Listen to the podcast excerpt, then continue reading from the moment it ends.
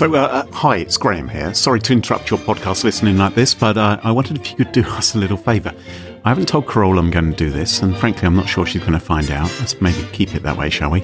Uh, I don't think she listens to the podcast, so she won't hear that I've tacked this on to the beginning. But the European Security Blogger Awards, they're about to happen, and Smashing Security has been nominated in a couple of categories. Huzzah, huzzah! You can vote in the awards for your favourite security blogs and security podcasts, hint, hint but you've only got a few days before the voting closes. So do it today. Do it now. Hit pause. Oh, not before I've told you the URL. It's smashingsecurity.com slash vote. That will redirect you through magic to the voting form. And, well, hey, made the best podcast co-hosted for the last six or so years by a Brit and a Canadian win. Um, yeah, over to you. Smashingsecurity.com slash vote. Thank you very much. We love you all, uh, at least the people who vote for us. Uh, but for now, back to your normal service. And uh, sorry about this interruption.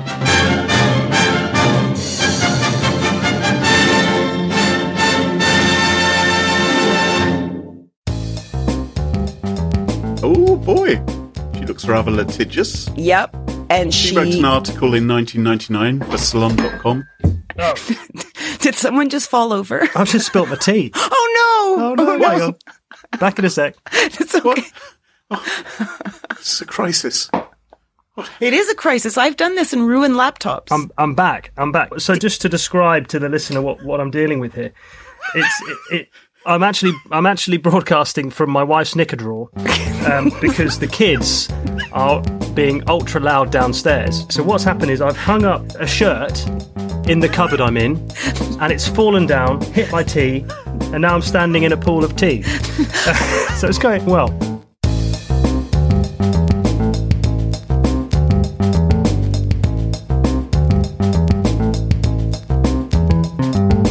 Smashing Security, Episode 240 3D Printer Hijacks, Crypto Fails, and a Tech Billionaire's Revenge, with Carole Theriault and Graham Cluley. Hello, hello, and welcome to Smashing Security episode 240. My name's Graham Cluley.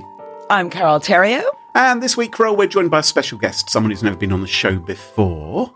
Uh, we are joined by someone who I believe is the BBC's first and maybe only cybersecurity correspondent, Mr. Joe Tidy. Is that right, Joe? Hello. Hello. Yes. Well, at the moment, yeah, I'm I'm the first, and at the moment, I'm the only one. But the the way things are going, there'll be about you know there'll be a team of hundred of us soon. I know, but to be the first, right? You're going to be able to talk about this till, you know, the end of your days. Yeah, it's cool. Yeah. Well, they they got me in in 2018, um, along with a load of other specialists who were, I suppose, growth areas you'd call it. Yeah. So there's a gender and identity correspondent. There's a population correspondent. Um, an Africa religion correspondent, and then there's cyber security or cyber as I changed it about six months ago. I changed it to cyber so that I could do other stuff as well, like, you know, things like gaming and, you know, that sort of thing as well. Cause when you do a gaming story, for example, putting cybersecurity correspondent as your kind of byline is a bit weird. Hey, Carole, should we change the name of our podcast? Should we just be Smashing Cyber? What do you think? No. No. just, how about just smashing? a smashing podcast. Ah, wouldn't that be lovely? Uh, let's thank this week's sponsors Attivo Networks and 1Password. It's their support that help us give you this show for free. Now, coming up on today's show, Graham, what do you got? Ooh, I've got something rather undesirable squirting out of my 3D printer. Okay, Joe, what about you? Have you got a cream for that? I, I've got something about the chaos in cryptocurrency exchanges, why on earth they are being hacked all the time and losing hundreds of millions of dollars. And I'm going to look at the tech version of a celeb divorce. All this and much more coming up on this episode of Smashing Security. Now, chums, chums, to introduce my story this week, I'm going to give you a little puzzle. I'm going to name four things, and I would like you to tell me which of the following is real and which are fake. So, which, which is which, right? I have the Carbonara Constable, the Spaghetti Detective, the Taramasalata Traffic Warden, and the Pizza Police. It's not from some new version of Cluedo that I'm getting Hmm. these. Which which of those do you think might be real and which might be I fake? Have no idea. I, I, th- Tarama Salata to me sounds a bit far. I mean, they all sound far fetched, but I don't know what that yeah, would mean. that would be hard to spell as well. Exactly. Poor SEO on that one. I'm going to guess the real one, Pizza Police. The Pizza Police does sound plausible, doesn't it? Yeah. Or maybe it does exist. well, we'll we'll find out during the course of my story which one is the real one because I am talking this week about 3D printers. Do either of you own a 3D printer or have you played with 3D printers? I've played with one. I don't own one. I bet Joe's played with them loads. No, you know what? I've never done a 3D printing story. I feel Oh. like ah. as a tech journalist, I have missed a rite of passage. I need to go and get my face or something printed for a piece to camera, don't I? It's got to be done. I don't think you have to use body parts, Joe. I remember there was a story. Uh, I think it was Tom Brewster at Forbes. He he got his own face 3D printed and it created like a, a mask of himself. my colleague Rory Cellan-Jones did the exact same thing as well. I literally think it's a rite of passage. Yeah. they hang it in a living room or something. well, no, that you use it to to beat facial recognition Oh. systems. It's like a Mission Impossible style thing. Yeah, see. but what do you do afterwards, right? It's not like he wears it all the time. no, you could get his wife to wear You it. could do a bit of Silence of the Lambs cosplay or something. If you're going to go down a dark route. Well, 3D printers, for those who aren't aware, they work by extruding, great word, that extruding uh, molten plastic through a tiny nozzle. And it's the nozzle which moves very precisely, you know, X, Y, but not just X and Y, but a Z axis as well, under the control of a computer. And molten plastic, a polymer, is squirted out, it cools down, and then some more plastic is squirted out, hopefully sticking to the previous piece. It's a bit like doing icing on a cake, Carole. Mm-hmm. And it builds up your 3D model bit by bit. It's very clever. And there are all kinds of potential uses. Some people are really excited about uh, the potential for printing 3D spare body parts. So if, if you feel, oh, you know, my, my right calf isn't quite impressive enough, maybe you could get it replaced with a 3D part, or if there's a, a valve or something, or if you were on an international space station and you needed something, That's- you could yeah. print it out. Yeah, or if you were missing a limb, right? You could probably print out your actual. Right. I've, I've seen some people do superhero type limbs. So there was a little girl, I remember, she got a 3D printed Iron Man arm, which is pretty cool. Huh, that is cool, isn't it? Uh, But it can go wrong. 3D printing can go rather badly wrong. If you've got a cheap and nasty 3D printer, it might break down or catch fire. I think the fire hazards are sometimes a problem. It can make a pretty awful smell. And it, it's not uncommon to encounter 3D printed objects that haven't quite come out as planned. Yeah. So if I wanted to replace a particular body part, I could ask my 3D printer to produce it, and then something unsatisfactory comes out the other end, Large then round eyes. So, just you're just obsessed with my eye size at the moment. I, I guess I guess it could be a worse thing that you're focusing on. I like this though. As a, as a listener to your podcast, I like that there's a, there's a theme running throughout. exactly, right? We have to give a reward for people that listen week Little in, week Easter out. eggs. Exactly. It's like the archers a bit. So one of the things that can go wrong is if your nozzle. You know, I don't know if you've ever had this problem. Uh, if your nozzle isn't properly aligned, Oh, yeah, sure, sure. Um, then when when it squirts out, when it extrudes the polymer, it may fail to attach itself to the existing model that's been made, and you end up finding out that you have a basically a pile of plastic spaghetti. Uh-huh. Ah, So what was the word? What was the word?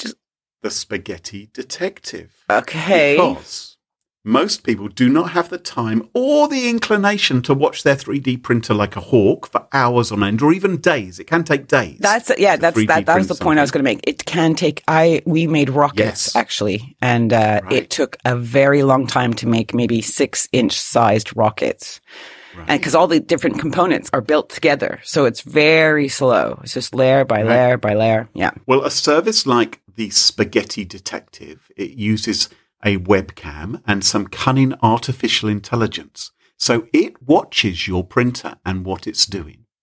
And if it detects that something has gone wrong with the AI through the webcam, for instance, if it starts extruding spaghetti, the Spaghetti Detective will interrupt the print job, will stop it, and send you a text message or an email saying, you might want to, you know, you might want to try again with this. Something's gone badly wrong. So it's, it's very clever. And this Spaghetti Detective toolkit is open source. So if you've got the nous, you can set it up for yourself on a server, and off you go. Yeah, okay, it's clever, but whatever you've Mm. printed uh, from from what I'm hearing, it, it will already be ruined, right? So, say you've done, you have, you're doing something that's eight inches Yeah. tall. If you've done three inches and it starts screwing up, it stops it. You're going to have to start again. But I suppose you don't have to wait till the whole thing is built. Exactly. Better that you find that out on Tuesday than wait till Thursday. Yeah, so you get like a three inch piece of rubbish instead of a 10 Yeah. inch piece of rubbish. I Yes. imagine you can probably re-melt down the plastic as well. I think you can. I ma- I'm just thinking about this. I imagine this doesn't work very well if you are trying to 3D print spaghetti. uh, because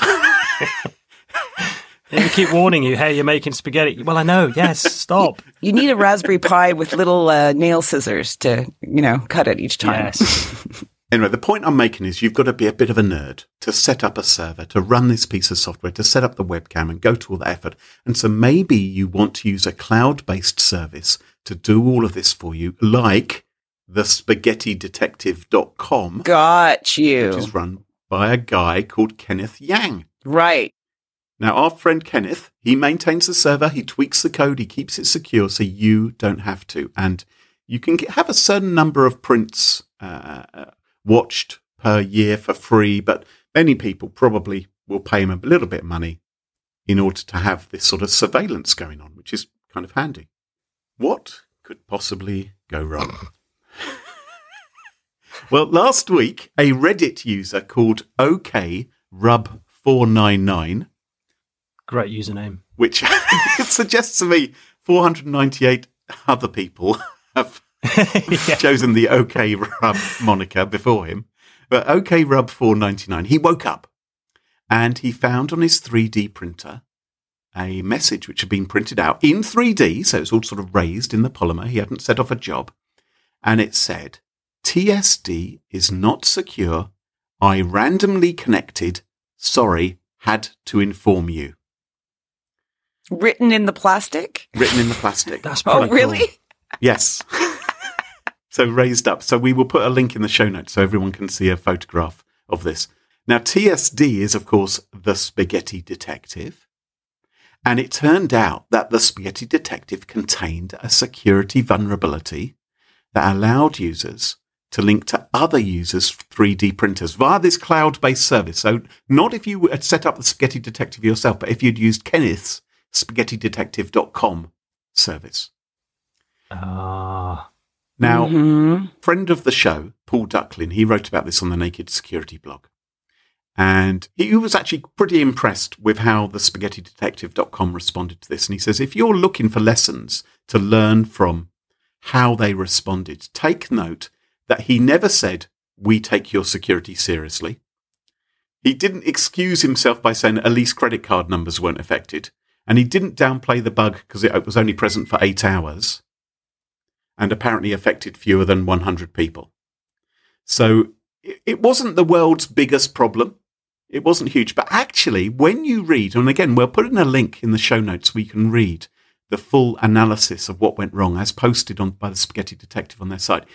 It's really impressive because they're completely transparent. They say, they say, they actually call it a stupid mistake. They say it was horrible. they offer their sincere apologies. They say we screwed up.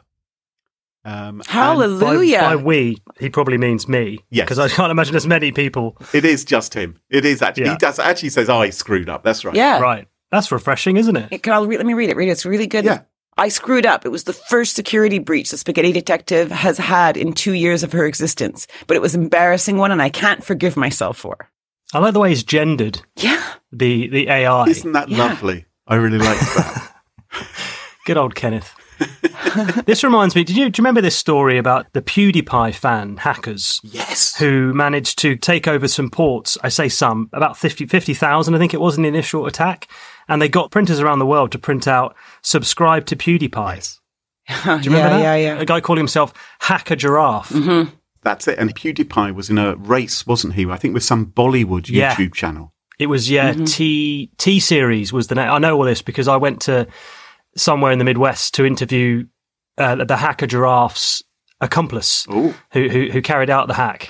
and um, it was a, such a strange and weird and interesting as, story. As long as it wasn't your holiday, you're not that weird. that would be fun. I, I, sort of geek I am, I'd enjoy that. Not sure the wife and kids would enjoy it, but you know. It would just be amazing that you had a wife and kids, Joe, if, if you wanted to do that kind of thing. yeah. No, but that was that was an amazing story. Yeah, I think they did about fifty thousand Yeah. printers in the first wave, and then they did about another hundred and fifty in the second wave, and then they went into hiding and got really scared. Um, and now I, I talked to this guy who who's really proud of it, and you know he, he's he's tried to make me do a story, sort of outing his identity many times, and I was sort of saying, mate, you know. Just because it was a meme back then doesn't mean it's not a security issue. You might still be in trouble for this. Yeah, well, obviously, you shouldn't connect to other people's devices without their permission. You shouldn't do this kind of thing. But I think we can sort of turn a little blind eye to that on this occasion because it was the vulnerability was only present for a short time. yeah, but I think we should also commend them for that, right? Commend T. What are they called? TS. T- commend spaghetti TSD. detective. The spaghetti, yeah. Yeah, the spaghetti detective. But why is it founder of TSD? Oh, the. Sp- oh my god, I just got it. I was like, why the tea? Why the tea? Are you still hunting So- for the Taramasalata traffic warden and the Carbonara Yes, exactly. That's the real story, isn't it?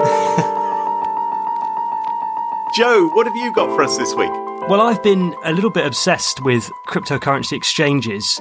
And I did a story, well, everyone did this story, didn't they? About, I think it was last week or week before last, about this 600 million um, hack, million dollar Yeah. hack of um, the cryptocurrency exchange service, the Poly Network, which in itself was an amazing story because, of course, all the money was stolen by the hacker who then proceeded to pay himself in Ethereum.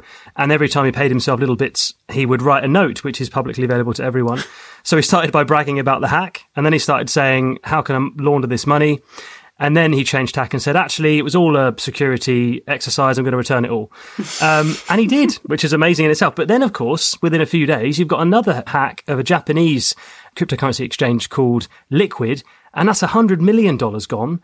And then I've just been looking into this and it, it's just an absolute mess. So there's this list I found on a website and I haven't verified these numbers, so I can't do the whole BBC thing. And, uh, well, I will do the whole BBC thing and say these, this is unverified currently, but I'm going to put this all onto a uh, put sort of pen to paper and try and write something on this. So I'm basically using you guys as a help for my article.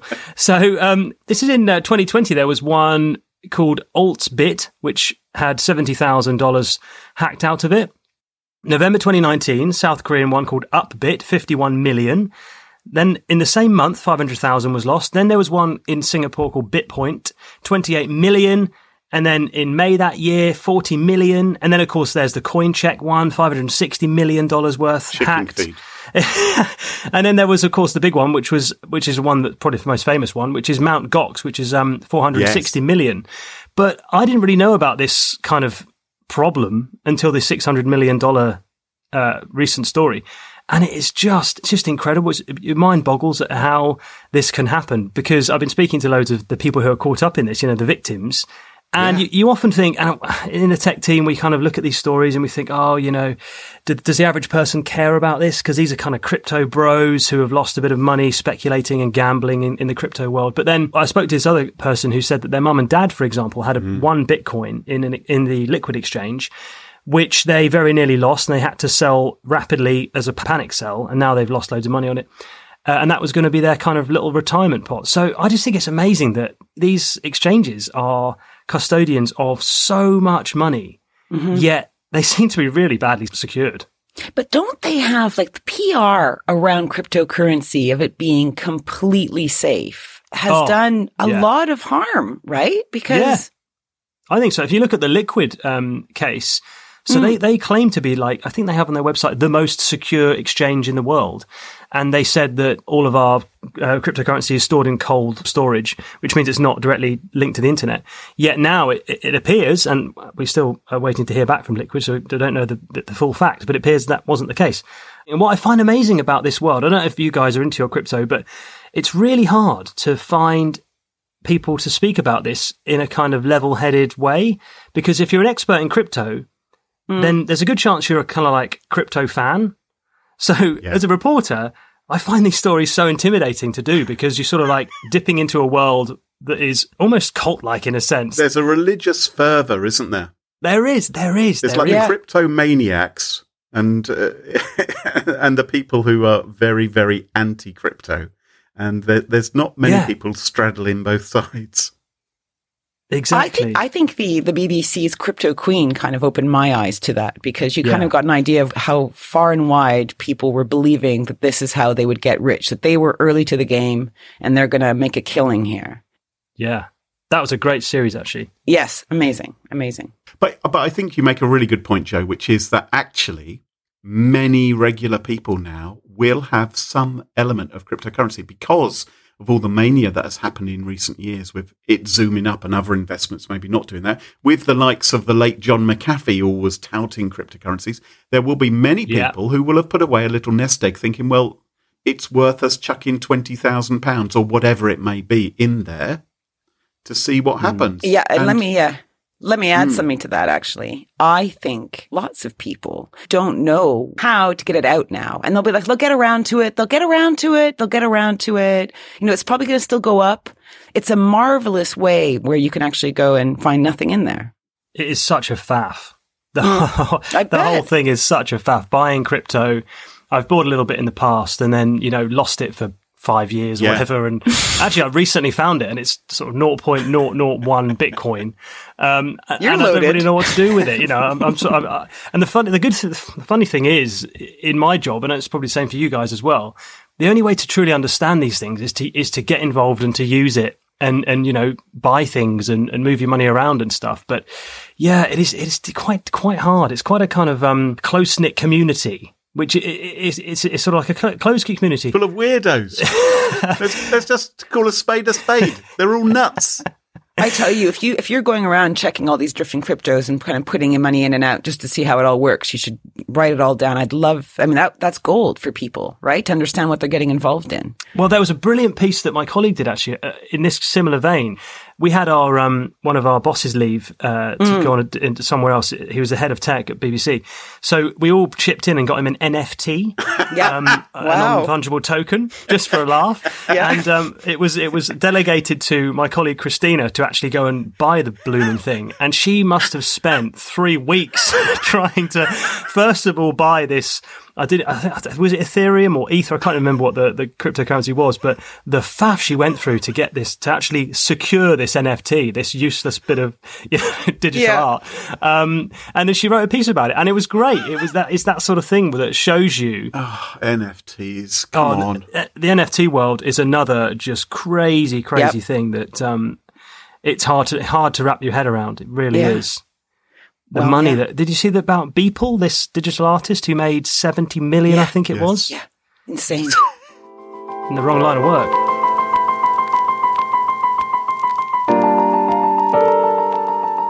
Carole, what have you got for us this week? Something very light and weird. So. Okay. Okay, so we're going to start with celebrity divorces. And we mm-hmm. all know that there's been many contentious ones in the past. So Hulk and Linda Hogan, 2007. Sorry, I thought you said celebrity. You're starting with Hulk Hogan. That's Hulk Hogan's that's a how high we're going, are we? I thought you meant the Incredible Hulk. I was like, is that a real thing? Paul McCartney and Heather Mills, Graham? Oh yes, yes. Yeah, 50 million. And Brad Pitt and Angelina Jolie, uh, started in 2016. Apparently it's not even settled yet and costing millions and millions and millions. Wow. Yeah. Oh yeah, the celebs that didn't follow suit are the so sweet and earnest you want to vomit. Uh, can you guess who I'm talking about? Oh, you're talking about um, Come on, who am I talking about? you're about? talking about Chris Martin and Yes! Gwyneth Paltrow. Oh, And the the un- conscious the- uncoupling. Yes, the, the uncoupling. the conscious uncoupling, exactly. Bless them. Bless them. I wonder who gets to keep the candles. In yes. you take the patchouli, I'll take the lavender. Um, but this is kind of unusual in tech billionaire land. According to the Times, tech billionaires have typically divorced very quietly behind closed doors, and it's rare that they're willing to trade blows in a public courtroom and expose the complex web of their personal finances. Makes sense. Hmm. But they do happen. And just this week in tech and mainstream media, the, it's all a buzz with this high stake tech divorce. So in the left corner, we have robotics guru and startup entrepreneur Scott Hassan. He was one of the code writers for the original search algorithm for Google, known as Backrub back in 96. He's kind of known as the third unofficial Google founder in some circles, along with Larry Page and, and Sergey Brin. Mm.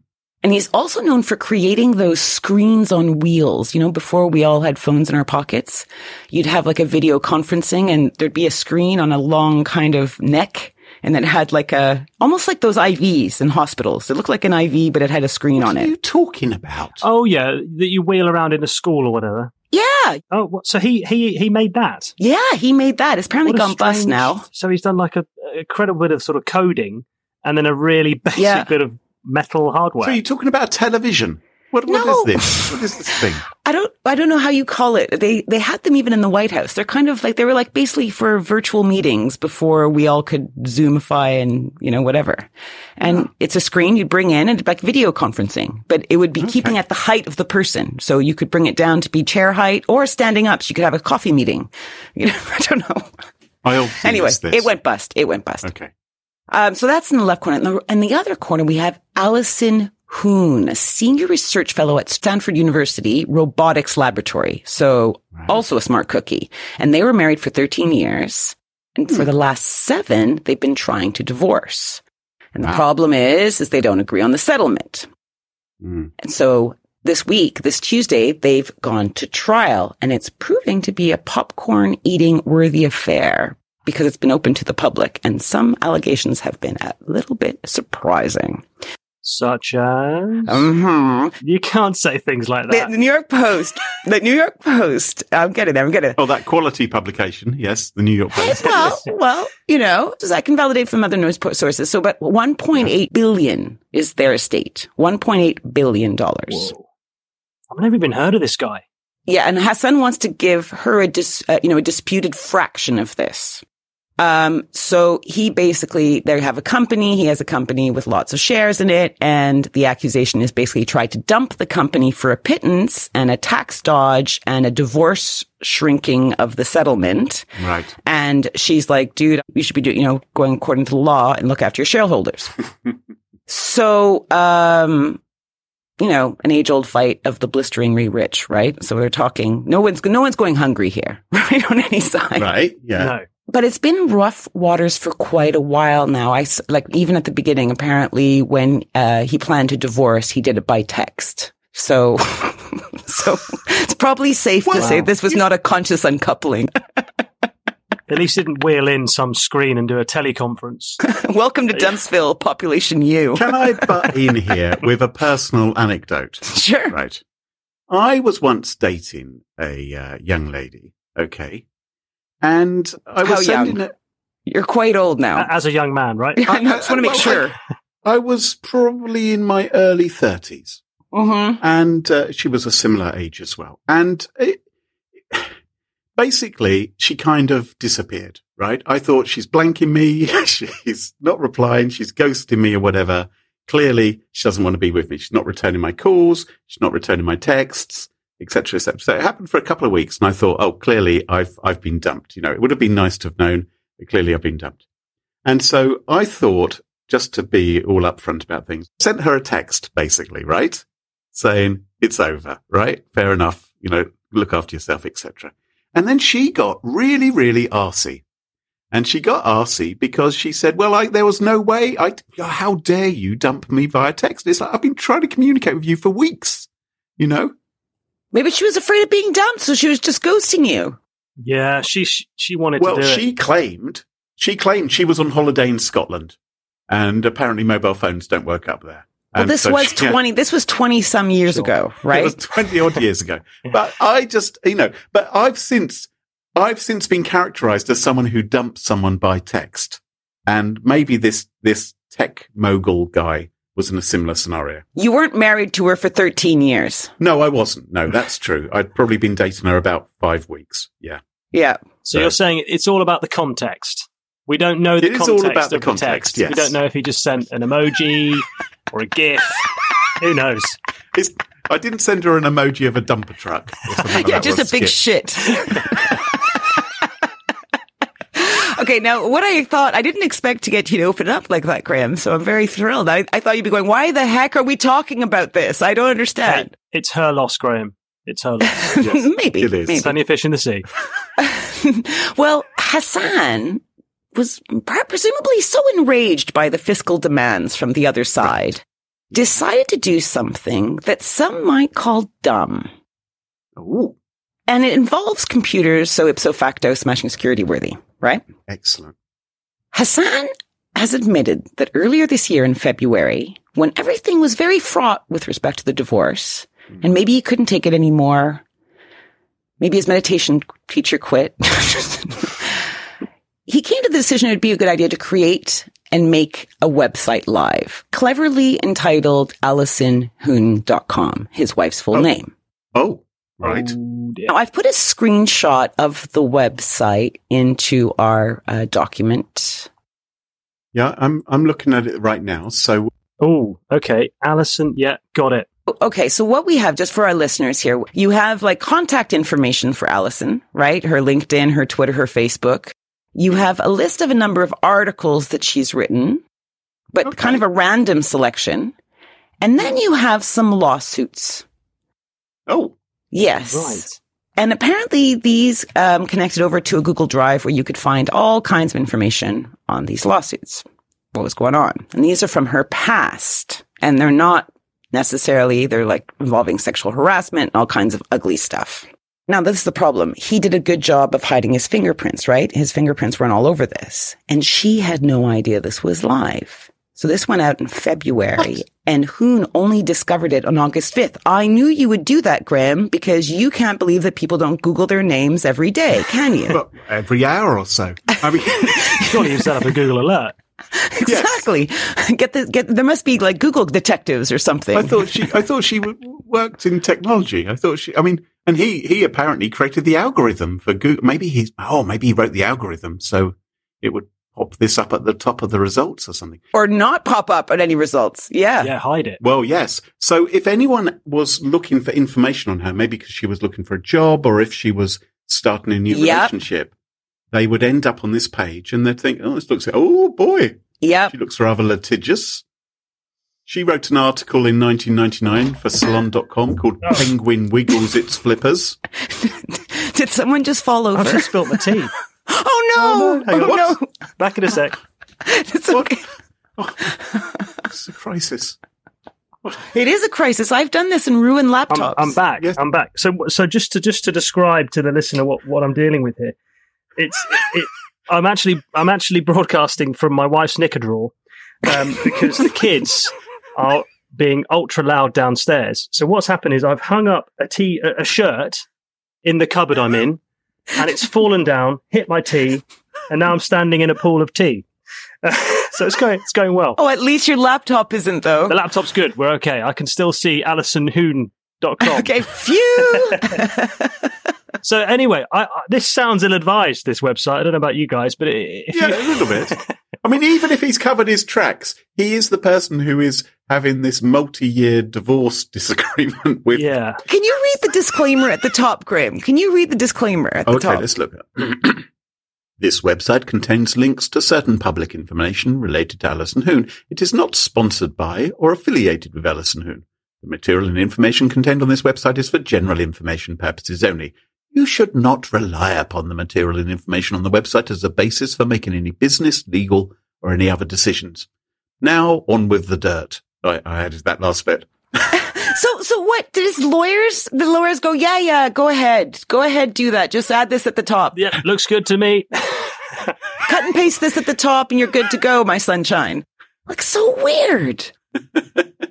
um, so apparently when she found out about it, she told her lawyer. Lawyer called in the forensic pros who apparently failed to find anything. But Huynh, no idiot, did. So she told the Post, I stayed up all night and discovered a back door that Scott inadvertently did not close.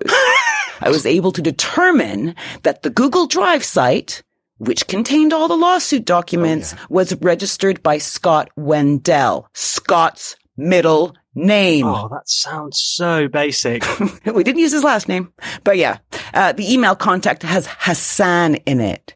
And to add salt to the wound, she's quoted saying, so the genius of Silicon Valley was exposed by his wife using her technical knowledge. Poetic justice. So it sounds bitter. It does sound bitter, doesn't mm. it?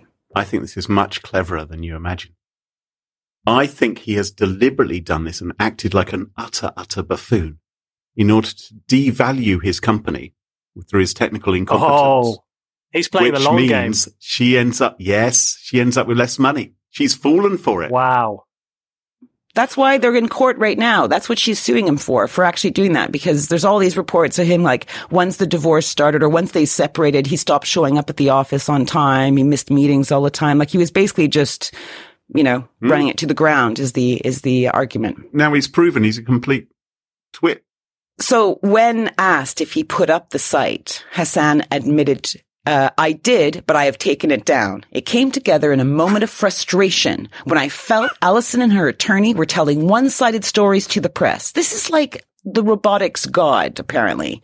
I thought aggregating publicly available information without commenting or editorializing would help. It only ended up making our dispute more public and tense, which was never what I intended. Who hasn't made a website about their partner when they're angry? Well, I don't know if either of you have been to the website Sarah can't receive text messages while she's in Scotland.com. But if you do, I've got, after 20 years, I still have a variety of information about her.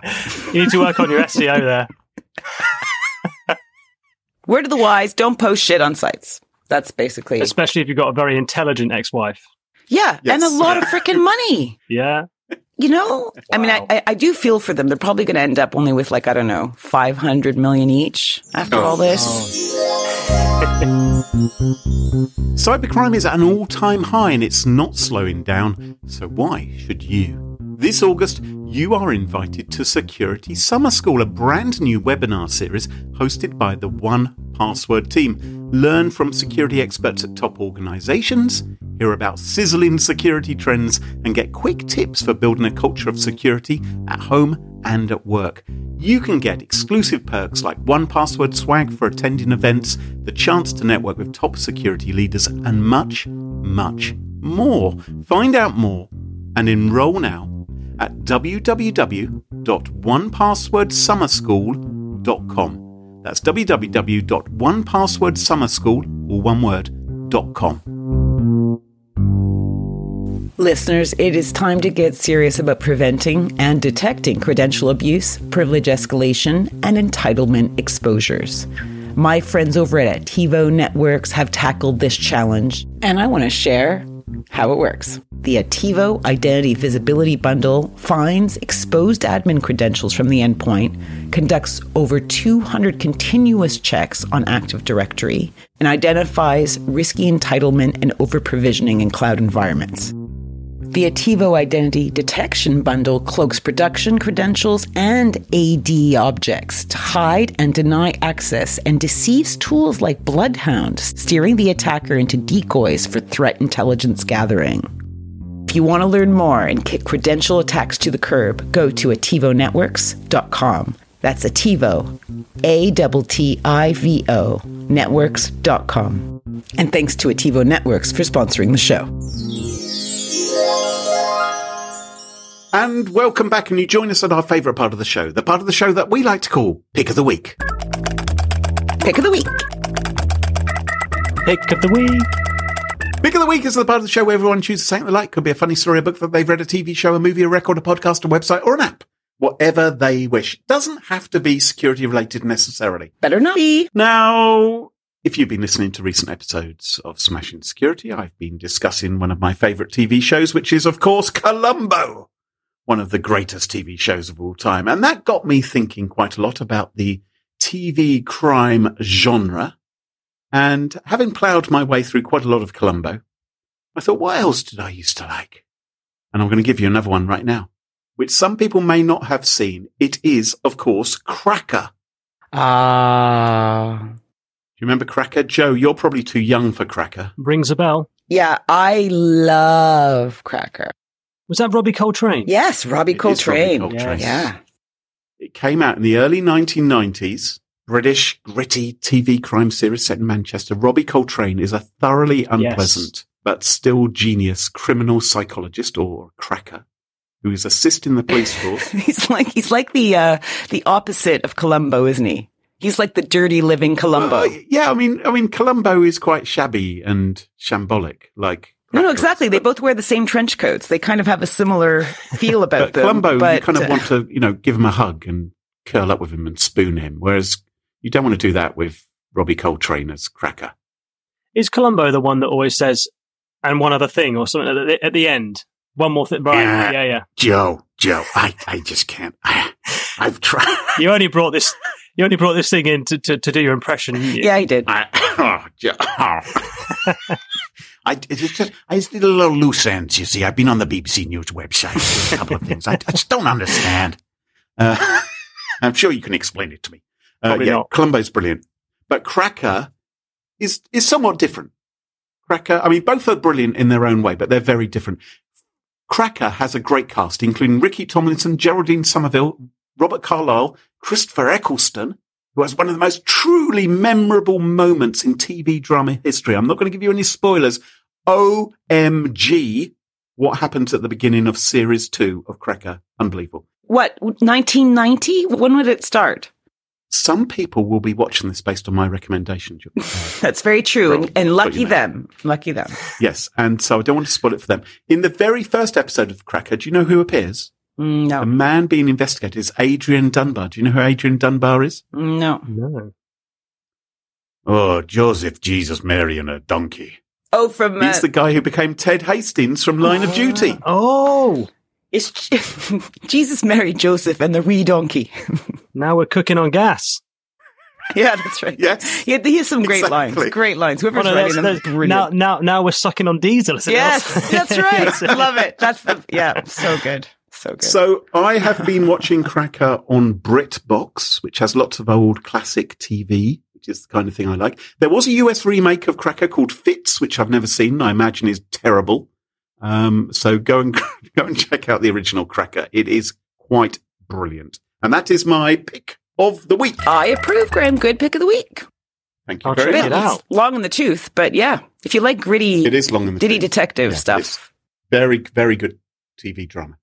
Uh, Joe, what's your pick of the week?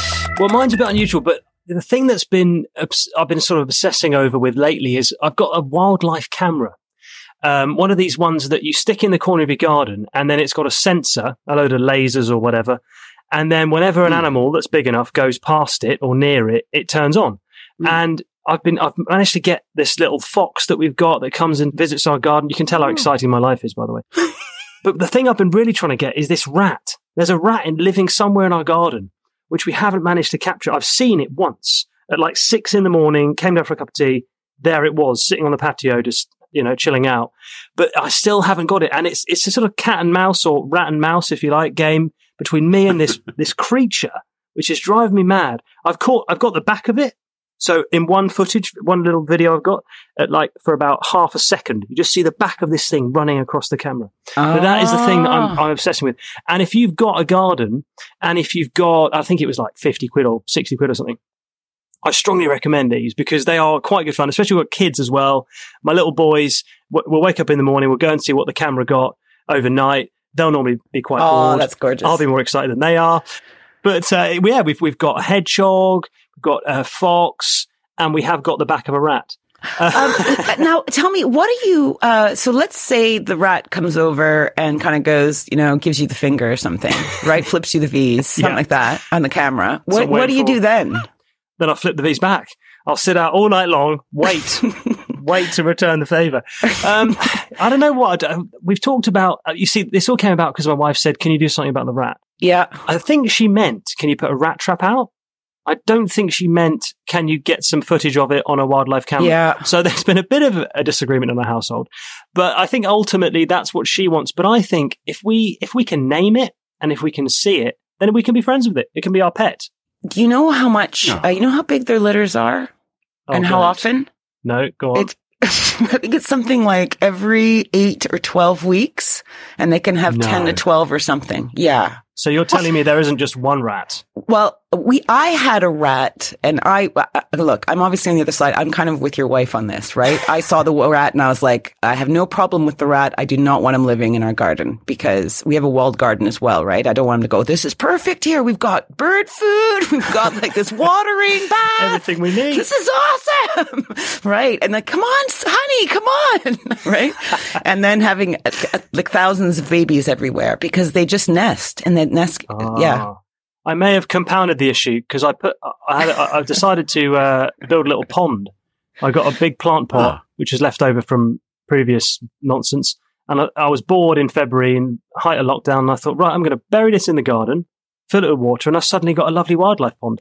Yeah. It hasn't worked that way. It, it's some of the stuff that grows in there. It's like what you'd see in Prometheus. it's it's it's horrendous. Have you ever seen a um, what's it called now? A uh, a long-tailed rat larvae. Oh Look it no! up. The way Have they I? swim, they are otherworldly and terrifying. So you've got like a kind of swamp because you're not doing anything with the water. You don't have the right reeds to clean the water or I- anything. well, I put the reeds like- in, but then I accidentally kicked a football in and, and decapitated the uh, the pond wildlife. I love this. I thought you were going to tell us that, that you'd caught the rat water skiing across your pond. you know, that's the dream. Yeah. Then I yeah, put it on YouTube. It goes viral. I become a multimillionaire yeah. influencer. You know, Make it an NFT. exactly. Just a couple of conferences a year, and that's me. Done. I can look at my rats all day, and I can I can make a house Brilliant. for them, a big, huge house in my garden. Teach them how to cook. yeah. Disney reference there, Ratatouille. Don't if you got that. Oh yeah, great, great movie. One of my favourites. Carole, what's your pick of the week? Uh, well, you know my penchant for audio dramas. Well, uh, this week I have yet another one, a glorious one called Keeping the Wolf Out. It's a BBC full cast detective series set in Budapest, 1964. So eight years after the Hungarian uprising when people revolted against Soviet rule. Um, the country is like still at this time, 1964, it's still fraught with political intensity, paranoia about who's listening in on who, because any dissidence is, you know, it's pretty risky. So in keeping the wolf out, we follow a special investigator, so similar to your cracker, but a younger guy called Bertalan Lazar and his spy wife Francisca. And boy, they have, they face a lot of turbulent times and they try to find out the truth and unmask the true baddies as part of their jobs. Um, but it's not always easy because a lot of people are doing are higher up and you know up to no good. But the gorgeous thing is they come together at night and they kind of commune and share over dinner or and the relationship between them is just phenomenal. Uh, it's just oozes with character. They're sassy, funny, sexy, vulnerable. It's just great. Um, you'd love it, Graham. Joe, I can tell you'd love it if you, if you were if you were going. Cracker sounds good. This is just and it's audio. At any point, do the detectives check whether or not a 3D printer is spewing out spaghetti? No, because it's 1964. Oh, they didn't. So I don't even think then. they know. They may not even know about spaghetti back then. I don't know. No tramasalata? Traffic wardens. No, yeah, Nothing like that. Sounds good. So is it a is it a kind of um an acted out drama? Type yes, thing? full Right. cast, full cast. Um, so it's written by Philip Palmer. Don't you just love the BBC for making things? Yes, hundred percent. I think it's just so I so love good. the BBC. The BBC makes so much incredible, brilliant stuff, and Are you saying that because I'm here? No, I, I think I mean I mean it too. Actually, I'm a huge BBC fan. Huge. the Huge. BBC gets slagged off as- by so many Oh, yeah. people, and it's just and you don't deserve it. Like I don't know what they want. What's better? When they announced BBC Sounds, this this app that you can download in the in the UK, Yeah. um, I was like, oh, not another app. We don't need another app. BBC, what are you doing? And it's actually, you know, I'm not just saying this because I work for the BBC because, you know, BBC's got problems, but what a stroke of genius. I use that app. All my Mm. family and friends use that app every day. Um, it is, it is really good. And, and, you're- and you're right. I think they've, they've invested massively in, in, in audio. They've, they've seen that podcasts and, and dramas like the one you're talking about, um, have, are massive. Yep. And, uh, I think, yeah, I mean, it's paying off. Obviously, there's always going to be the hashtag defund the Beeb. that will always be there and they may win one day. Hopefully not. But yeah, it's really nice to see when they do something like Yeah. this. Um, so you can find it on BBC Sounds. I also saw it available on Amazon. So look where you typically find your audiobooks and you may be able to find it. So it's called Keeping the Wolf Out and by Philip Palmer and it's awesome. brilliant. Great. That sounds good. Well, that just about wraps it up for this week. Joe, I'm sure lots of our listeners would love to follow you online and find out what you're up to. What's the best way for people to do that? Well, I don't know why you'd want to, but if you if you were that way inclined, um, it, Twitter's the, the, the one that I use the most. It's just at Joe Tidy. You can follow us on Twitter at Smash Insecurity, no G. Twitter us to have a G, and we're also uh, running a Smashing Security subreddit as well. And to make sure you never miss another episode of the show, follow Smashing Security in your favourite podcast apps such as Apple Podcasts, Overcast, and Google Podcasts. And huge thank you to this episode's sponsors, Attivo Networks and 1Password, and to our wonderful Patreon community. It's thanks to them all that this show is free. For episode show notes, sponsorship information, guest lists, and the entire back catalog of more than 239 episodes, check out smashingsecurity.com. Until next time, cheerio. Bye-bye. Bye bye. Bye.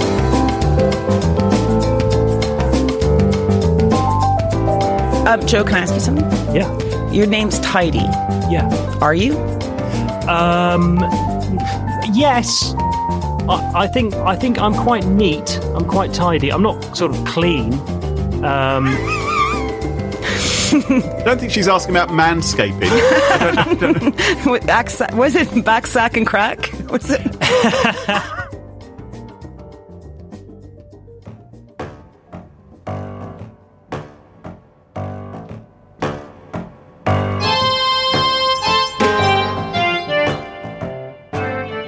Hello, peeps. It's Carole here. I have two things for you this week. One, a very sweet review from Ninov196600, who writes Discovered the smashing security a few weeks ago. Already addicted. I love it. Keep them coming. We will, Ninov. You have quite a big back catalog if you miss the sound of our voices in between each new show. Now, an announcement. Graham and I have been a bit remiss about putting up some unique content onto Patreon. And what we would like to know is what would you guys like to know? Would you like us to focus on a specific topic? Would you like to ask us questions about how we got to where we are or what we do? Do you want to ask Graham his most embarrassing story? I mean, the choice is yours. And the wilder the better, I say. And don't worry, even if you don't support Patreon, it will come out eventually on this feed. We like free content for everybody if we can. Tweet us, email us, and let us know what you would like to know. Because, after all, all we want to do is make you happy. See you next week.